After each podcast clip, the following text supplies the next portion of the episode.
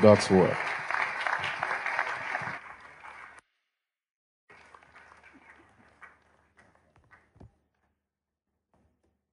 You are all welcome in the name of Jesus Christ.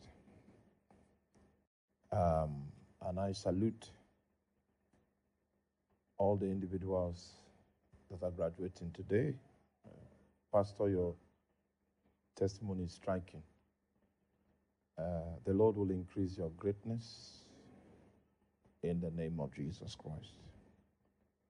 We were in uh, active ministry before God began to shed light that He wanted us to establish a system of education that will equip people to represent Him accurately in every sphere of human endeavor where they find themselves. I traveled and visited uh, with my father in the Lord to tell him about this new direction that God uh, was impressing upon our hearts. When he prayed over it, he confirmed that it was God's will and uh, gave us a few insights because he has a very robust uh, Bible school ministry.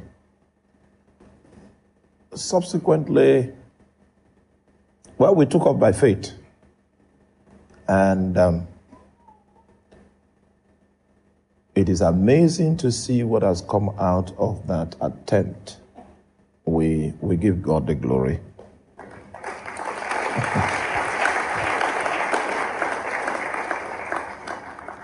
And I would like us to salute the provost. He is such an innovative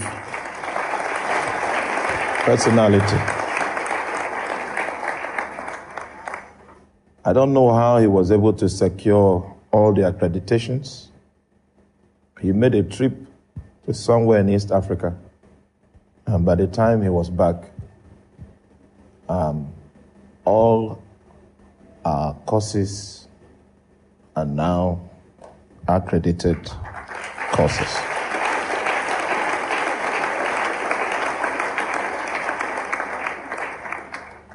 Father, this morning we ask that you open our eyes.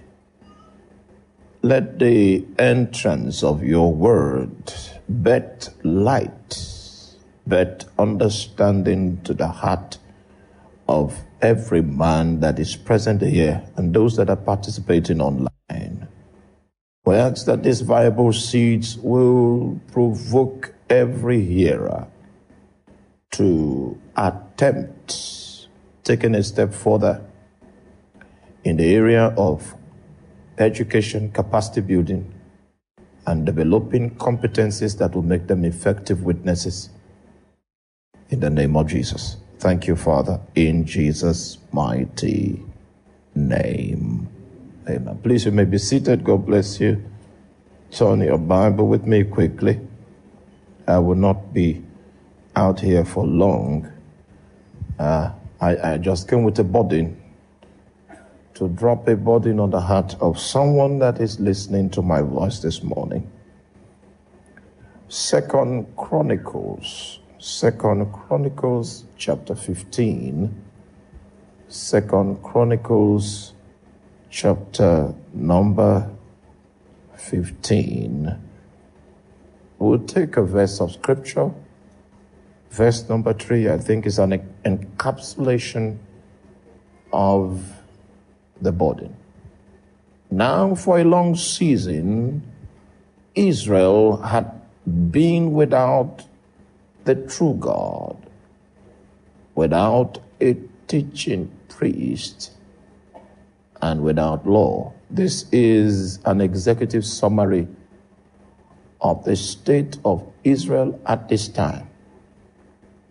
And uh, it's um, a summary that is suggestive of the gradual death of a civilization, an obituary of a culture that is that was occasioned by God Himself And in the heart of this departure from alignment is the absence of a very significant functionary, which is the teaching priest. Because the teaching priest was absent, the implication was that there was no true God in Israel. Not as if there was no God, there were gods. Very potent deities that had taken the center stage, the soul of that nation had been hijacked.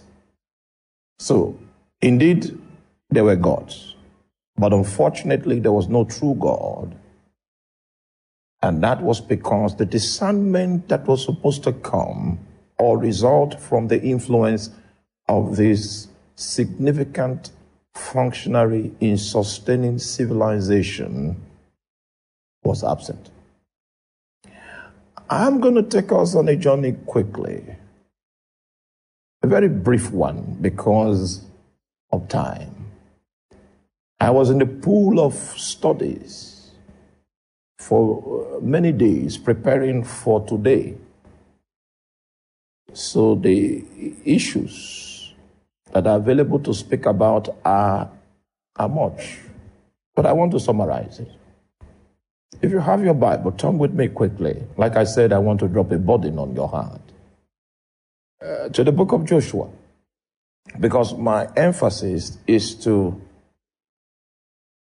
give us the needed eyes and lenses to look upon the book of Judges and to analyze it critically. But before we go to the book of Judges, it is needful for us to begin our attempt by looking at the last chapter of the book of Joshua. The concluding note in the book of Joshua is uh, designed to give us a grand entrance into the economy of knowledge that is captured in the book of Joshua, Judges. So turn your Bible with me quickly. Let's do something from the book of Joshua, chapter number 24. As I draw your attention to some matters, you will find a lot of stuff in Joshua chapter 24 and uh, some matters for which I want to draw our attention. If you are still with me, say Amen. amen. Joshua, who is there? If you are there, say Amen. Are you there? Amen. Joshua 24. We'll begin our reading from verse um, number 14. This, this reading it's an encapsulation of a counsel, a counsel that Joshua gave. You, I would like you to take note of the tone of Joshua's utterance as he attempts to provide counsel to the children of Israel. And obviously, because of his experience in working with God, at this time he had come to understand God much more than he did when he was a younger fellow. And unfortunately, he was stricken, well stricken in age at this time. So he, he uh, encapsulates his frustration in some very powerful counsel that I'd like us to look upon. Now, therefore, 14 of Joshua 24, now, therefore, fear the Lord and serve him in sincerity and in truth, and put away the gods which your father served on the other side of the flood and in Egypt, and serve ye the Lord. For if it seem evil unto you to serve the Lord, choose you this day whom ye will serve whether the gods which your father served that were on the other side of the flood or the gods of the Amorites in whose land you, you dwell. But as for me and my house, we will serve the Lord. And the people answered and said, God forbid that we should serve, we should forsake the Lord to serve other gods. For the Lord our God, He it is that brought us up and our fathers out of the land of Egypt from the house of bondage and which did those great signs in our sight and preserved us in all the way wherein we went and among all the people through whom we passed. And the Lord drove, drove out from before us all the people, even the Amorites which dwell in the land. Therefore will we serve the Lord, for he is our God. Now, I was expecting Joshua to say hallelujah at this point because it was a national commitment that was made in response to his charge. Guess what Joshua said? And, and that's why Joshua knows the people he was addressing. Joshua is very knowledgeable of their tendencies, of their capacity. And because of this knowledge, you find him saying a strange, instead of him saying, Hallelujah. Verse 19. And Joshua said unto the people, Ye cannot serve the Lord. And I'm wondering, what, what exactly motivated this utterance? On the National Day of Prayer, they had acknowledged that the Lord is God. They acknowledged their commitment to walk in the ways of the Lord. They have spoken in response to the choice that was placed before them whether to serve the Lord or to serve the God of the Amorites among whom they dwelt. The response was very positive, but Joshua, knowing the people he was addressing, now told them three things. Number one, in your current state, in the way you operate, according to the way you function, it is impossible for you to serve the Lord. And he gave us the reason why he felt it was impossible for the house of Israel as it was currently constituted to be in God's service. The reason is because of an attribute of God. The reason is because of a dimension of God's nature. The reason is because God is a jealous God. Why did Joshua have to bring the issue of jealousy into this matter? The reason was that Israel did not outrightly deny God, and they knew when to be politically correct by coming to make commitments to God verbally, but in practice, they were they had other gods apart from Jehovah. It's not as if they have fully discarded Jehovah. Jehovah was still on the table, but in addition to Jehovah, they had other gods that uh, informed their orientation and their philosophy. So, because of the fact that God happens to be a God that is jealous, Joshua told them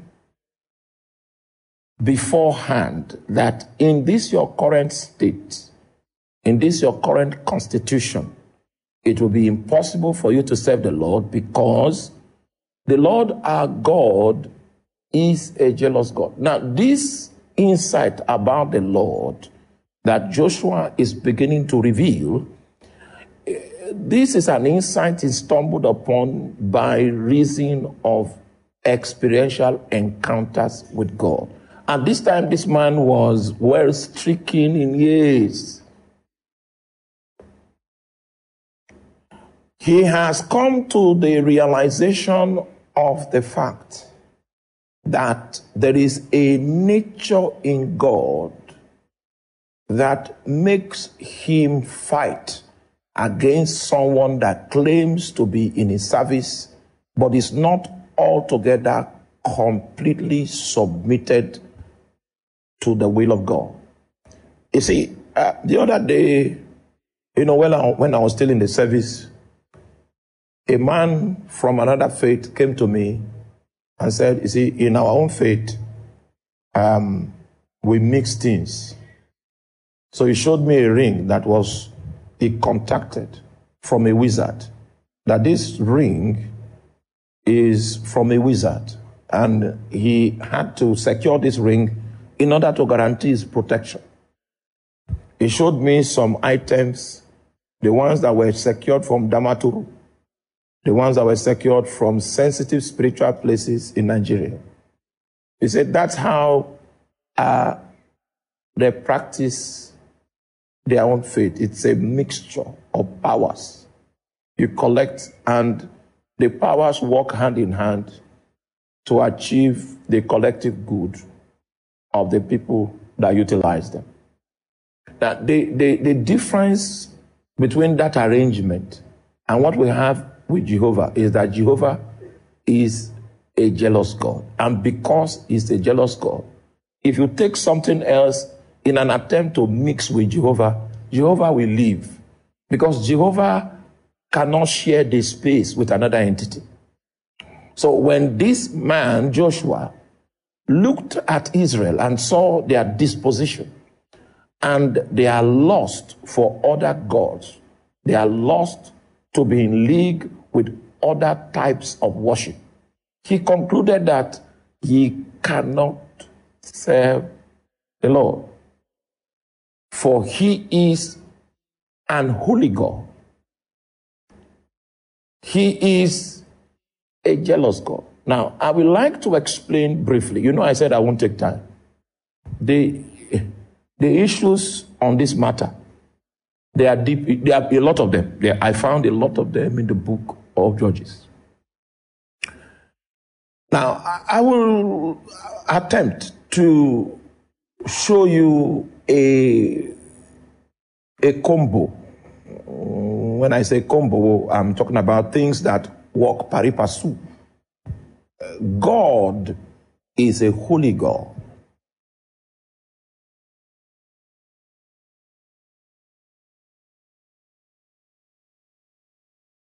When we say God is holy, what do we mean by God is holy? The most common English word that will give us a fairly accurate insight into the concept of holiness. Most common. I just want to bring it in the most basic way of presentation. Now, to be holy means to be different. Have you heard? That means God is in his own class. You cannot say the opposite of God is Satan. Just like the opposite of white is black. The opposite of light is darkness. Are you there? God is not in that group that you can compare him with something. He's beyond comparison. I, I, I hope you are aware of the fact that when there was a need to discipline Lucifer, it was not God that disciplined him. There was an angel that was capable of taking care of him. So you see, God was is not in that. The fight is going to be an unequal, uneven fight if you now involve God. So the opposite of God is not Satan. God is in his own class. To be holy means to be different. To be holy means to be set apart. You are in your own category.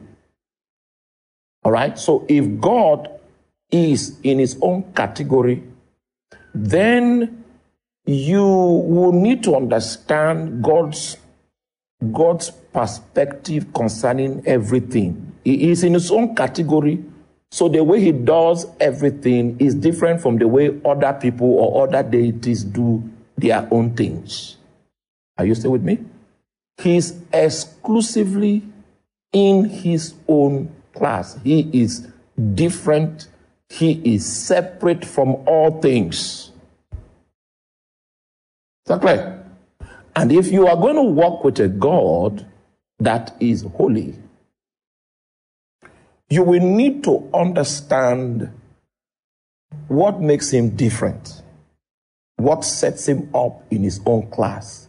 Because that thing that makes him different, that thing that sets him up in his own category, is going to have to influence the way you seek God out. Because he's not common. He's not, you can't group him with anything because he is in his own class. So the first insight about God that Joshua brings to the house of Israel is about God's holiness. Are you there? Or you are not there? Now, because God is in his own class, you cannot mix him with Ogugu. It will be an act of insult to him. It will also be as a result of the fact that you have not adequately discerned him, that you cannot mix him with stuff because he is far removed from every other context that you can imagine. And it is only, he's the only one where he is. Are you there? Secondly, the second insight, and uh, the holiness of God and the jealousy of God, it is because God is holy, because God is separate. It is because God is in his own class that God cannot but be jealous. So when you come and you say you want to serve God, and you don't understand that God is in his own class, you might also not understand that God is a jealous God that will not share you because he cannot be in another category apart from the exclusive category that he finds himself. So if you are going to serve him, you are going to serve him in that his exclusivity. It means that all of you will be involved in the process and the extent to which you can tap into the capacities of God is the degree to which you align with all the attributes that make him unique, all the attributes that make him established in this his own unique context. If you succeed in finding favor with God, it will be because you yourself became different on the account of interfacing with God. Are you there? You yourself will ultimately become separate because of your interfacing with God. When this man saw the way Israel was, he knew that Israel could not serve God in their current state, given the fact that God is holy and God is jealous. He also added something quietly. He says that in their current state, God will not even forgive them their transgressions and their sins. They will need to repent from their dealings with other gods and enter into an exclusive relationship with God. And that's the only way this thing will work because God is a jealous God. Now, I'd like you to understand that the man that is saying all of this is on his dying bed. And these seem to be the last utterances he makes on a national level as someone that was regarded as a national leader.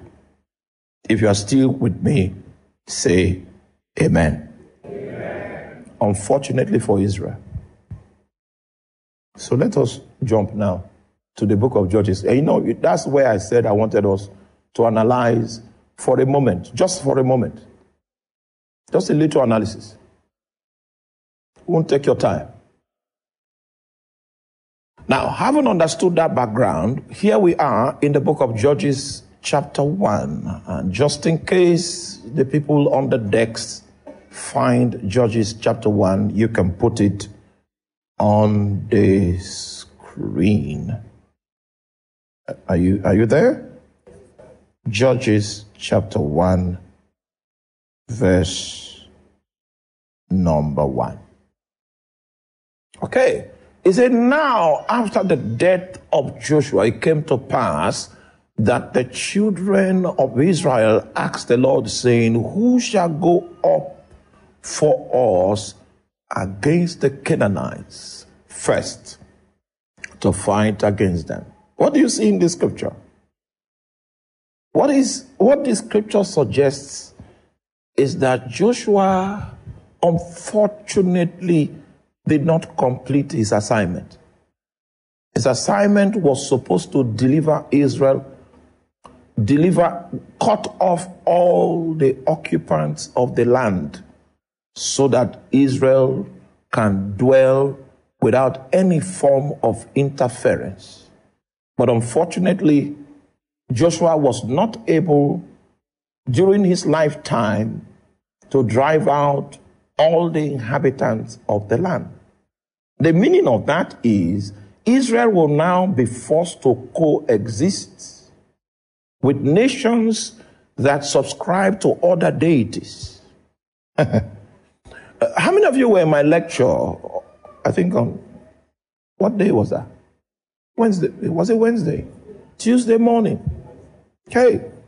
And I was talking about a part of the strategies that Satan puts in place to ensure that even if we receive a move from God, it will be difficult for us to manage that move for a long time. One of the things he does is that he uh, makes us to operate without the principle of separation. If we forego the principle of separation, it means that we are accepting the reality of a mixed multitude. Now that Joshua did not finish his assignment, the people were sentenced to living among a godless people. So the concept of the mixed multitude now fructifies again in the book of Judges. Are you with me? Um, I, I think I need a few verses of scripture in the New Testament to explain the implication of living side by side with people that subscribe to um, other deities. Okay. Now, Second Corinthians chapter 6, verse 14 to 18. Quickly, quickly. I, will round, I'll round up in a moment of time. Second Corinthians chapter 6, verse 14. It said, Be ye not unequally yoked together with unbelievers. For what fellowship, underlying fellowship, as righteousness with unrighteousness. And what communion, underlying communion, as light with darkness. Yes? And what cord, underline cord, has Christ with Belial, and what part, underline part, as the believer with an infidel. Now, let me add the scripture quickly to provide context for the reason uh, why I called out this scripture.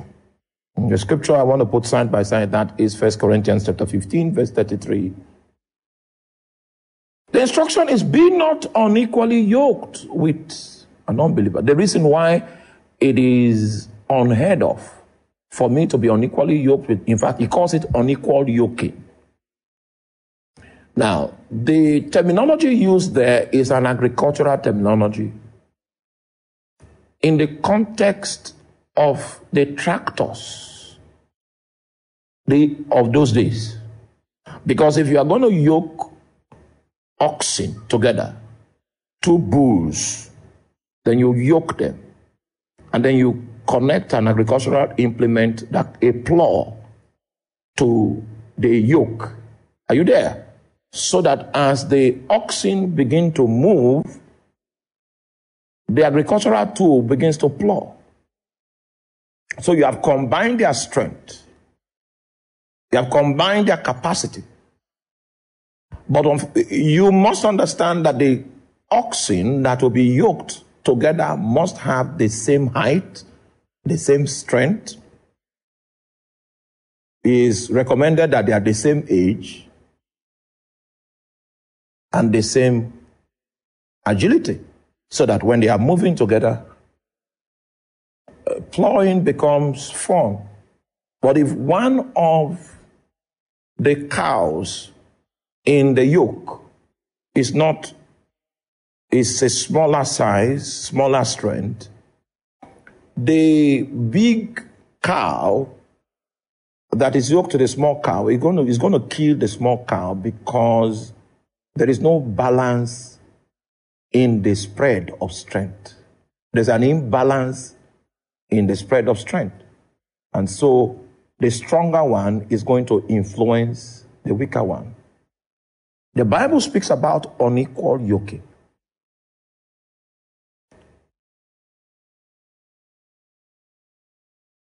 You are powerful as long as you are separate.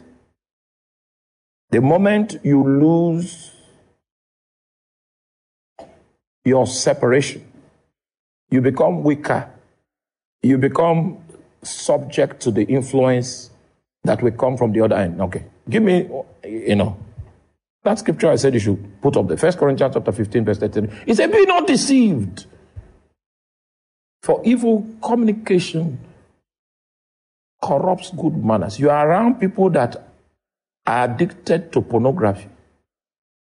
And all the discourse, year in, year out, are the hot pornography videos that they watched over the weekend.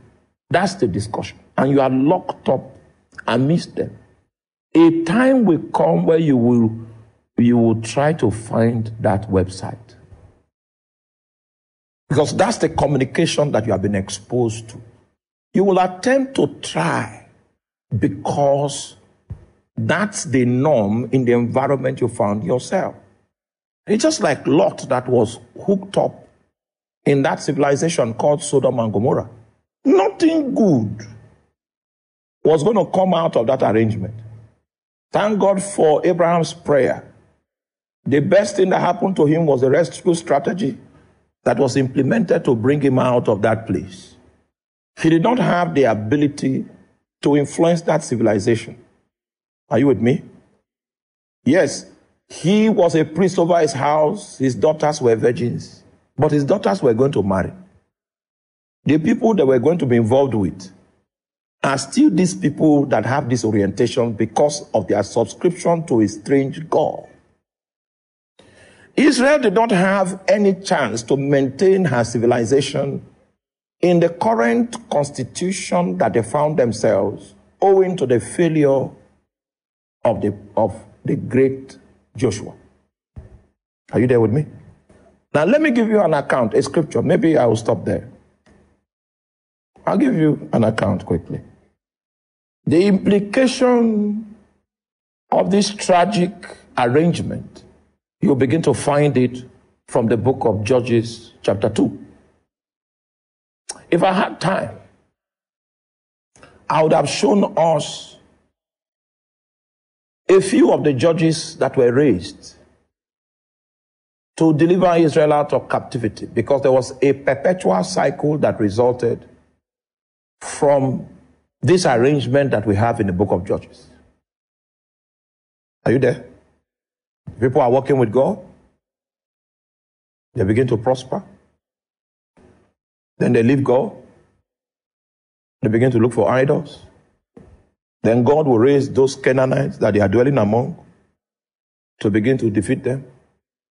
Then the intercessors in their midst will rise, begin to pray.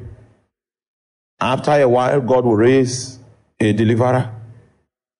Then They'll be delivered out of the hands of the enemy. They'll begin a regime of peace. After a while again, they will see Shongo on the mountaintop. And this cycle, this cycle takes place six times. And it is in the same direction, the same cycle. And the reason for this trend, are you there? Is because of the absence of a functionary. I'm going to show you in a moment of time. Come with me as I try to round up. I don't have time to exhaust what is on my script, but I want to round up now. Judges chapter 2, verse 1. And the angel of the Lord came up. God permitted one of the angels that was present in the deliverance of Israel from the land of Egypt. That angel came and bore witness against that nation. And the angel of the Lord came up from Gilgal to Bochim and said, I made you to go out of Egypt and I brought you unto the land which I swear unto your fathers. And, and I said, I will never break my covenant with you. And ye shall make no league with the inhabitants of this land. Ye shall throw down their altars, but ye have not obeyed my voice. Why have you done this? Wherefore, I also said, I will not drive them out from before you, but there shall be as a thorn in your sides, and their gods shall be a snare unto you. Two things I want you to underline a thorn and a snare. A thorn is something that makes you uncomfortable. A snare is something that traps you, that, that, that makes you captive. So the presence of these guys around you will be a perpetual thorn. You will not be able to find the kind of rest you seek in their presence. And the gods that they are marketing around your borders will be a strategy to ensnare you and to put you in perpetual bondage. Hallelujah. I say hallelujah. A very powerful prophet, a young man from somewhere in western Nigeria, was beginning to rise. Very accurate, very powerful tool of God that was rising. And unfortunately for this individual, he stumbled upon a message of grace. The message that says that you cannot sin away your salvation. Your salvation is a gift. Hallelujah. And it is your spirit that is saved. It doesn't matter what you do with your body. So he got involved with a lady. His spirit was saved. And they began to live together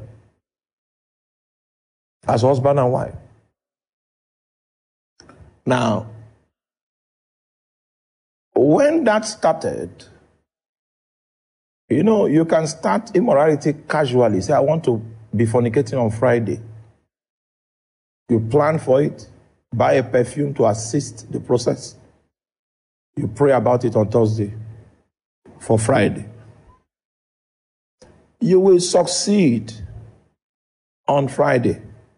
Huh? But the time will come when it will be impossible for you to wait till Friday.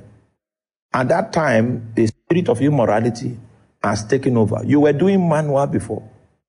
When the spirit of immorality takes over, the spirit will choose the days. You will no longer have the authority to postpone it to Friday. Friday will become long. At that point, you have already hit the snare and your imprisonment has started.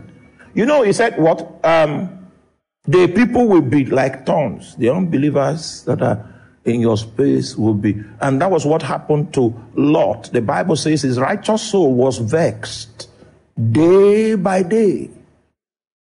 But the moment you subscribe to their ways, you are going to meet with their God. And the time you meet with their God, you become enslaved.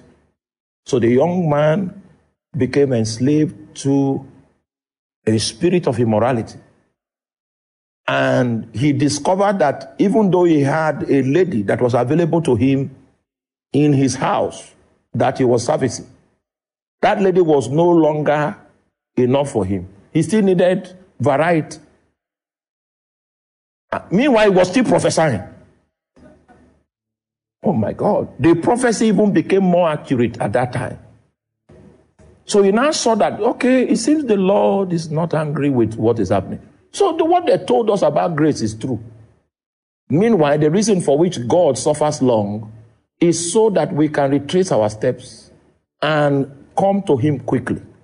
Now, this guy now, everything on sketch, he was sampling. Everything on sketch, he was sampling.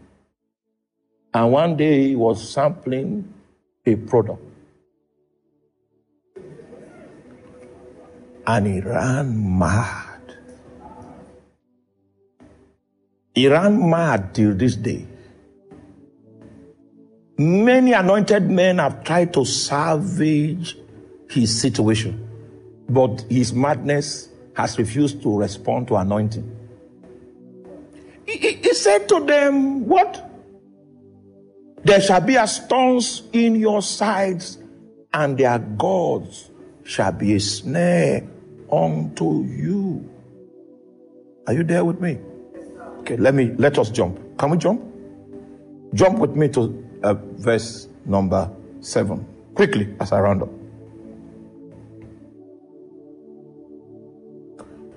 Verse number seven is like uh, a grand summary. And the people served the Lord all the days of Joshua and all the days of the elders that outlived Joshua who had seen all the great works of the of, of, of the Lord that he did for Israel. And Joshua, the son of Nun, the servant of the Lord, died being an hundred and ten years old. And they buried him in the border of his inheritance in Timnath Heres in, in the mount of Ephraim on the north side of the hill of Gaash. And also all that generation were gathered unto their fathers. And there arose another generation after him which knew not the Lord, nor yet the works which he had done for Israel. Verse 11. And the children of Israel did the evil in the sight of the Lord and served Baalim. And I don't have time to now take you through the judges. Those judges were not kings. They were like they were like chieftains, like wardens that the grace of God came upon. Oh, mm, are you there? Uh, the, the, the graph, the graph of compliance of the judges was a downward slope. All right? The earlier judges were, were, were, were better in moral rectitude. The earlier judges were better in terms of their conviction than the later judges you begin to see the decline. I don't have time to, uh, that's the graph I really wanted to show you the decline in the quality of their conviction. The decline until a man like Samson rose that was doing immorality steady. But the anointing was, I don't have, I wanted to show you a graph, but maybe not today. This decline is the description of what has befell, befallen our generation. And it is, it is a result of the lack of a certain specialized personality. Yes, Joshua died. The people that labored around him also died. But the greatest quagmire of that civilization was that they lacked a teaching priest. It is part of the assignment of the teaching priest to preserve a civilization. So when we lack teachers in the house of God, teachers that are competent, teachers that understand the grace, the grace uh, that triggers capacity building in the house of God, when we lack them, we can be sure that no matter how God moves amongst us, Satan is going to rule in the very next generation.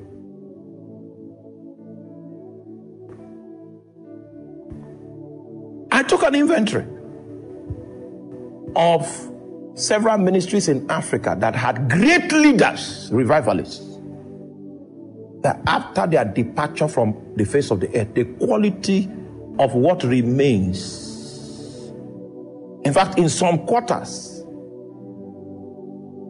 what is obtainable now is a far departure from what their ancestor pioneered. And the reason for this decline is traceable to the fact that the office that traps heritage and transmits values so that culture is established that the gravity of what we have in our time will be in the same quality of what we received. The Bible speaks about the need for us to contend for the faith which was once delivered unto the saints.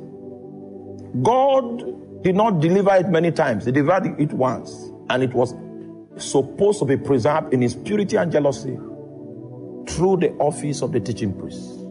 The Nigerian church is suffering ailment. Ailment, serious ailment. Because in some quarters we cannot differentiate what a Buddhist will preach from what a Christian minister preaches. If you have not read religious books, you will not know that how similar, in quote, they are in some matters. All right? And if you are not trained, you may not know what makes Christianity Christianity. And there is this campaign that, okay, it's the same God, you know, it's the same God. is just that different ways of reaching Him, you know, but ultimately, it is, uh, it's the same God. You see, unfortunately for you, it's not the same God.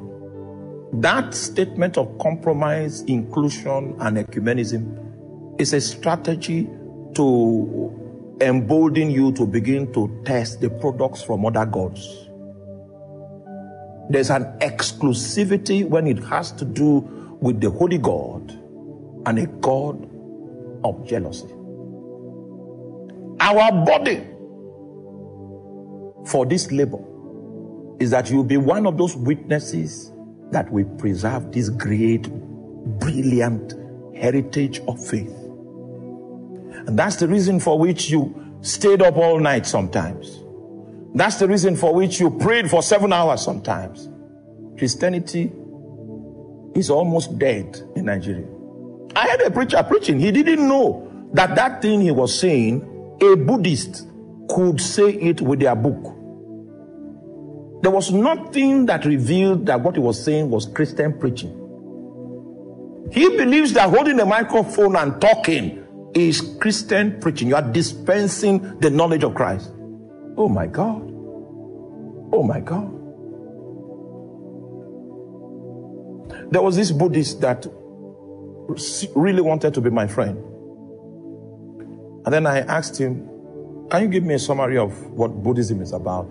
Then he knows I'm a Christian. So he says the kind of things that most pastors preach, the normal it's also in their book. Um, I don't want to mention some the names of some books, but you will find very similar things. But the reason why we are Christians is not because of the similar things, it's because of the different things that are in the books.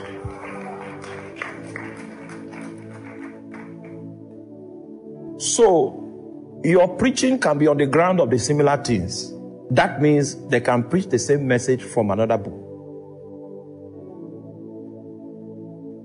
But when your preaching is on the ground of on the things that makes us different, then you are an accurate witness of a God that is holy, that is in, in his own class. And there are not few preachers remaining on earth that bear such witness. That is the reason for this labor. That you will be vessels that will preserve our culture.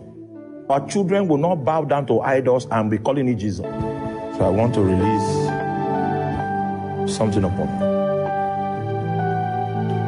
There is a grace, there is a spirit that I received that makes me preach the way I do. If you have heard me preach, you, I think you, you, you should know I'm a radical. My commitment to Jesus is all that my life is about.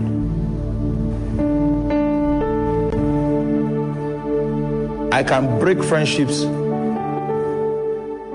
this moment, the moment, the moment, hallelujah, the moment we see the traces of ecumenism, the moment we see the traces of the mixed multitude and the philosophy of high places, that journey has ended because my soul is precious. You know, okay, I don't know if the Lord will allow me preach it during this crusade. I did an investigation of the meaning of the soul of man. Are you there? And I found out that if you are going to be a true witness, your voice is going to be strange. In this kind of compromised Christian setting in Nigeria, your voice is going to be strange. And what it means that you'll be strange is that uh, um, people will say that you are swimming against the tide. Uh, whereas you will find compromised preachers trying to be in the center of the evolution. And they don't want to hurt this end of it or that end of it. But that was not how Jesus was. Jesus did not only scatter, disrupt the table, he, he scattered it. What Jesus was preoccupied with was about the kingdom of his Father. The kingdom of his Father. Anything that would threaten the advancement of that kingdom, Jesus was against that thing. Whether it be king, whether it be subject. In the face of death, all that Jesus needed to do to escape death was to play along just for a moment.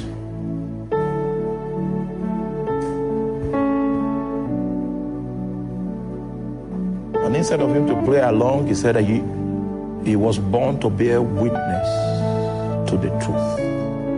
Oh my God. That's what it means to be a radical. Can we, can you rise? Can you rise? Because something will drop on you. Even if you want to compromise it, will, you, you will not have the ability to do it.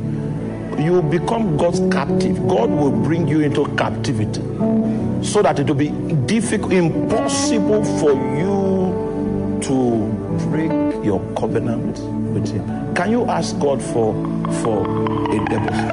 Now, hallelujah. Can you ask Him for a deposit? For a deposit.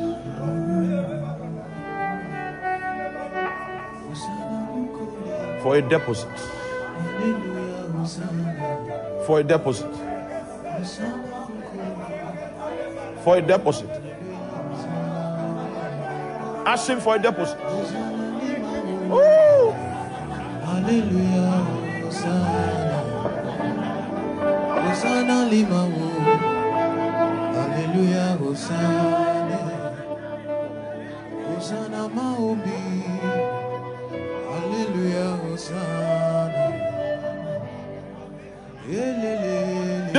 Grace to be a witness of his resurrection. Ask him. Those of you in the congregation, you can also pray just in case you, you realize you are part of this meeting. We need witnesses that will raise the standard. That will raise the standard.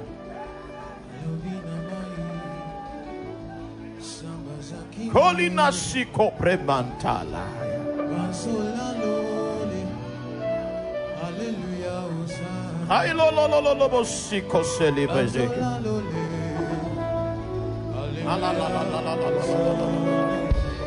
Olo lobali Alleluia Hosanna. Alleluia Hosanna na mugaji mabawe alleluia hosana mugaji mabawe alleluia hosana samba mashelu. Alleluia hosana samba mashelu. Hallelujah, Hosanna kupa mafuta. Haleluya hosana yelelele haleluya hosana abanda kikabao asabikene nayono. Azobinga manyi samba zakina yo Hosanna Bukole. Hallelujah, Hosanna. Hosanna Bukole. Hallelujah, Hosanna. Hosanna Lima wo. Hallelujah, Hosanna. Hosanna Lima wo. Hallelujah, Hosanna. Hosanna Maobi. Hallelujah, Hosanna. Hallelujah. Hallelujah, Hosanna. Abadagi Kabao. Asami Kenina Yoyo. Alumina Gai. Sambazakina Yoyo.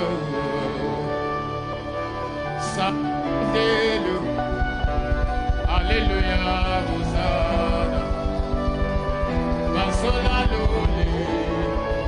Hallelujah, Hosanna.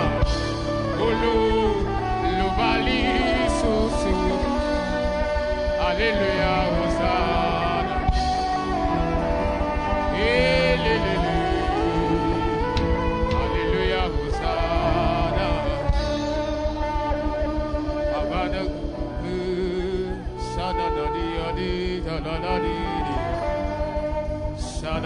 Sada, Badi, Dadi, Sada, Dadi, Dadi,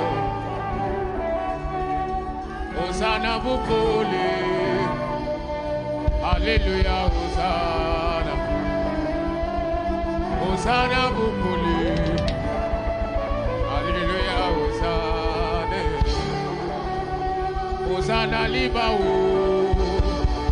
Hallelujah,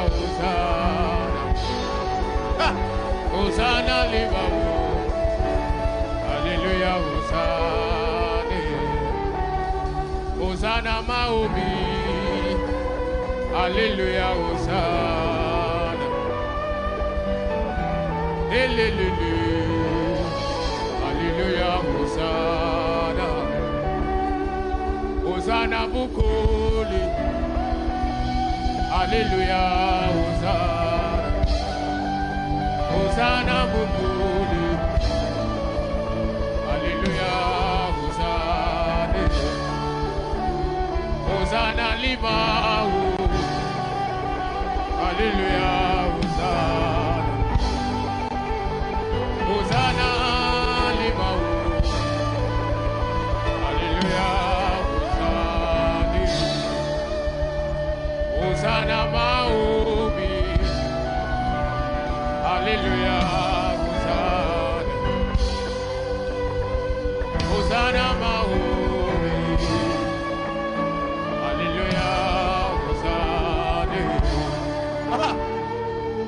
da.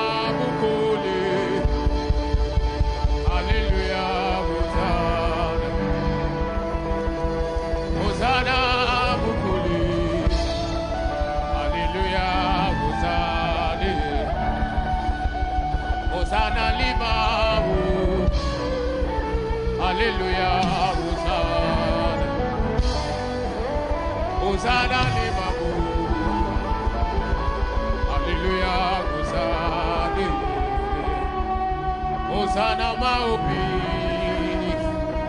Hallelujah, Hosanna. Elelele. Hallelujah, Hosanna. Abandagi Kawao. Asabi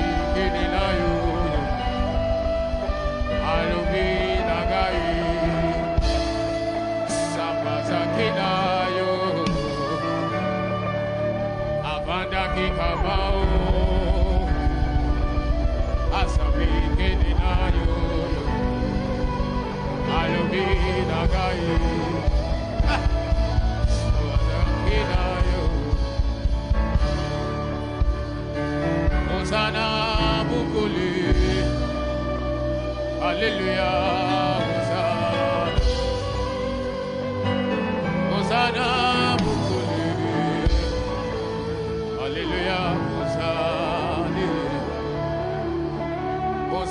Limau.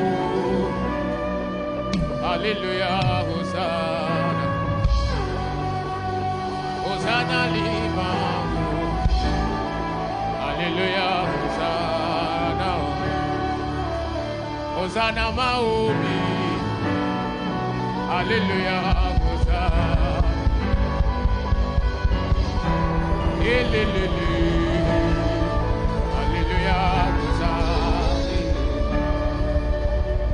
Hosanna Bukuli.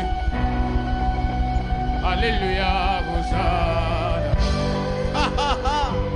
Hosanna Bukuli. Hallelujah, Hosanna. Hosanna Limabu. Hallelujah, Hosanna. Hosanna Limabu.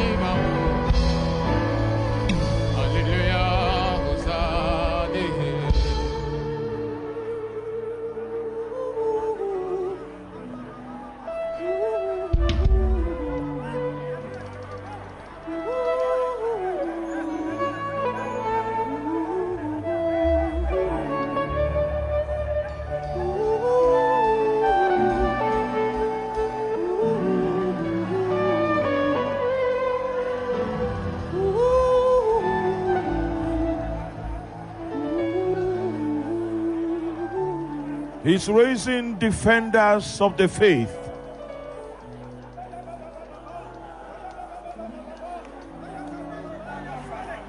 The mixed multitude has, has depleted our strength, our potency. But there is a technology that God has begun to pioneer from within. Building capacity.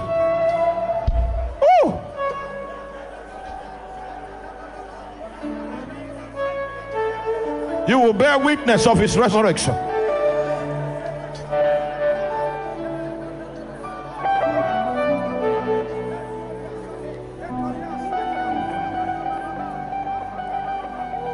In the name of Jesus. Now, Provost, you have oil. I'm I'm led. The Lord is the Lord is leading me now. The Holy Ghost is speaking to me now. He's speaking to me now. There's a great war to derail, to derail the faith in Jesus Christ. But not in our time. Not in our time. Raise that banner afresh, even this morning, in the name of Jesus.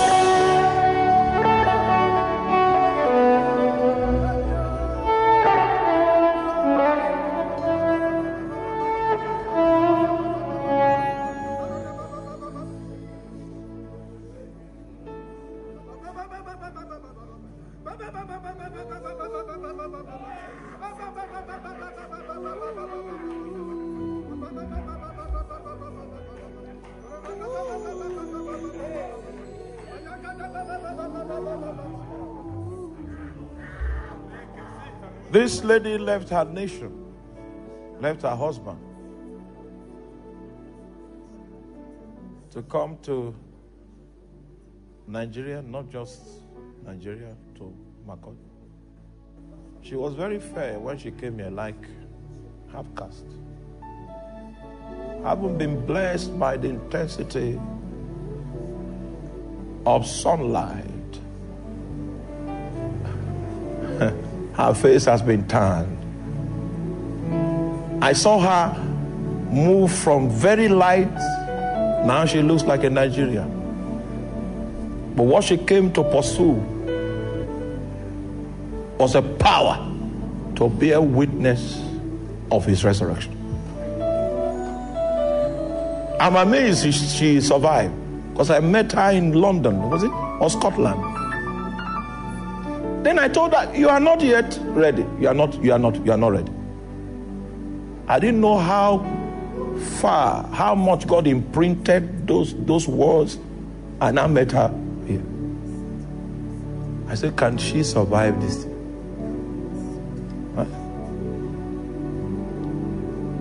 Can she survive this our rugged terrain? She, she survived by the Holy Ghost.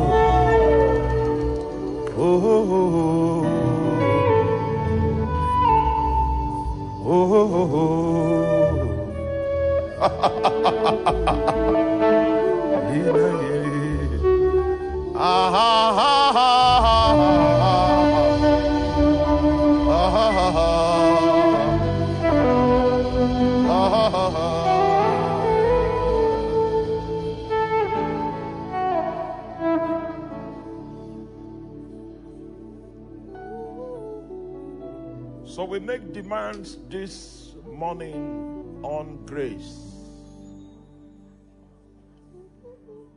on the compliments of the calling.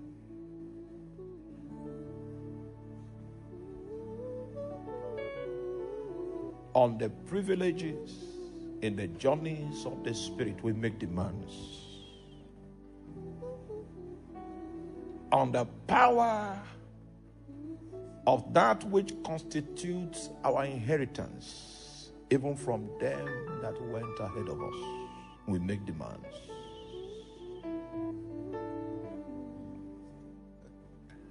Today,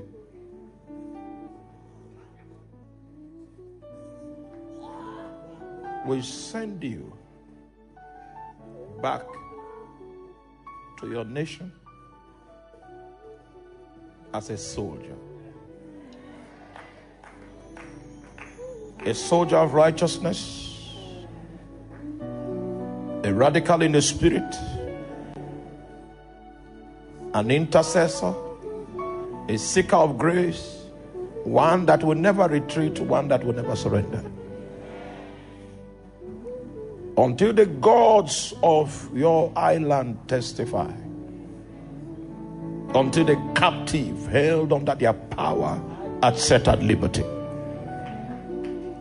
until the flames of grace and revival break forth. Bear witness. In season, in out of season. Let your heart be consumed with the fires of God. Grace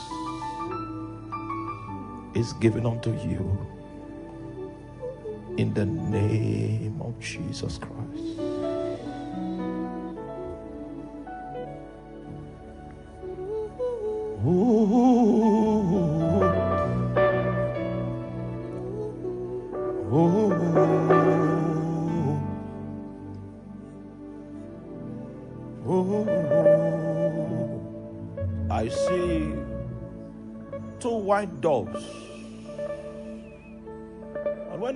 Investigated it, I, I found it's the grace of an intercessor. There are two intercessors in your midst.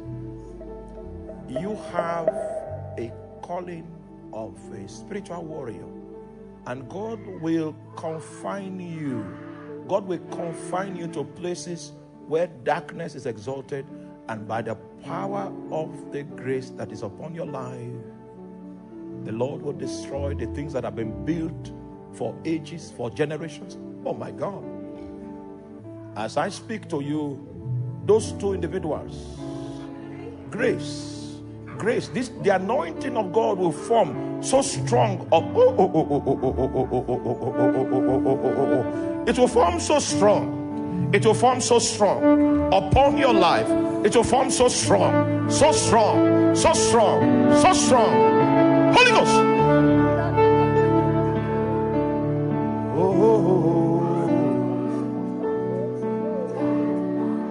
If I lay hands on you, you move aside. Oh, oh, oh, oh.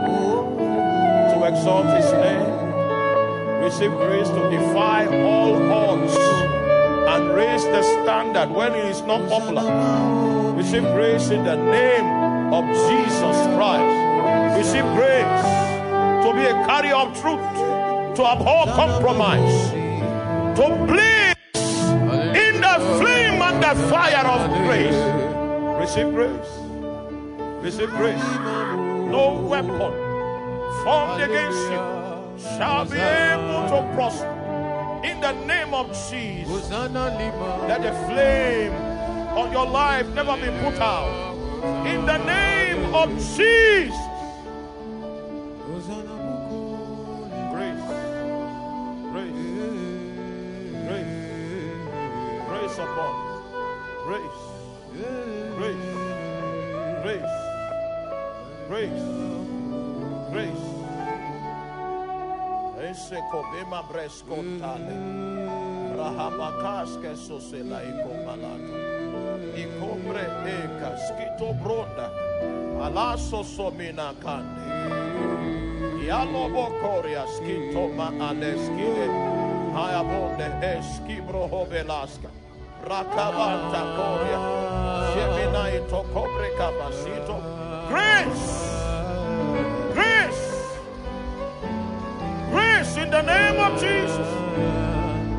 Is coming grace in the name of Jesus.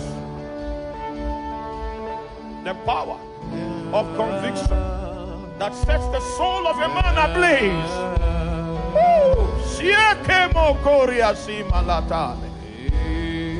Santa Baboria menasilo.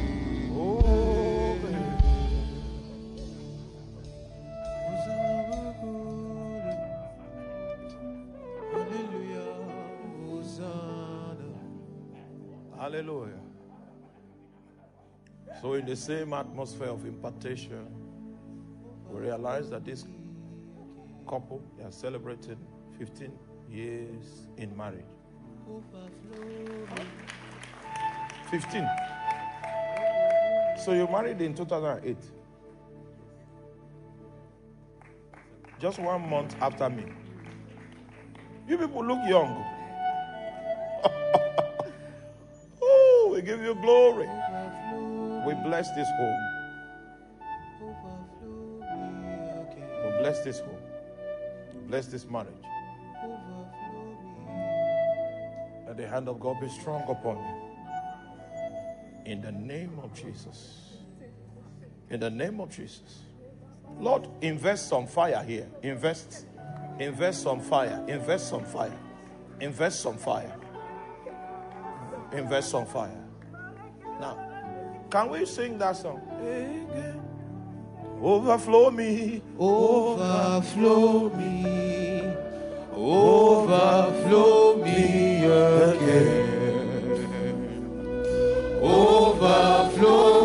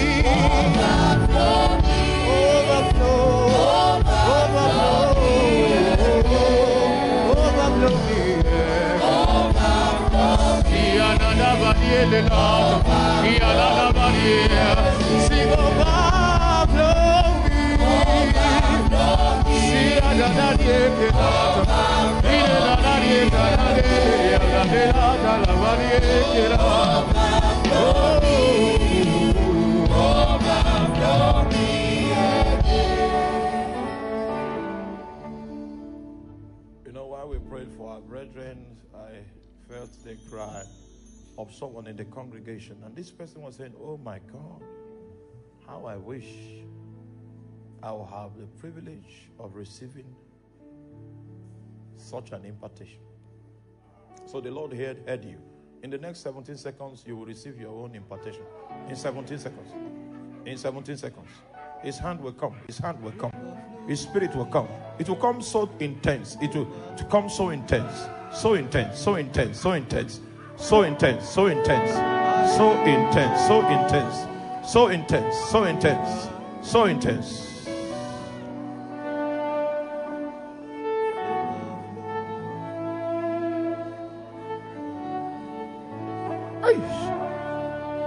There's a lady, there's a lady, I don't know where you are. There's a lady, there's a fire looking for you. There's a fire looking for you. It's looking for you. It's seeking you out. It's seeking you. It's seeking you. It's seeking you. It's seeking you. It's seeking you. It's seeking you. It's seeking you. It's seeking you. Overflow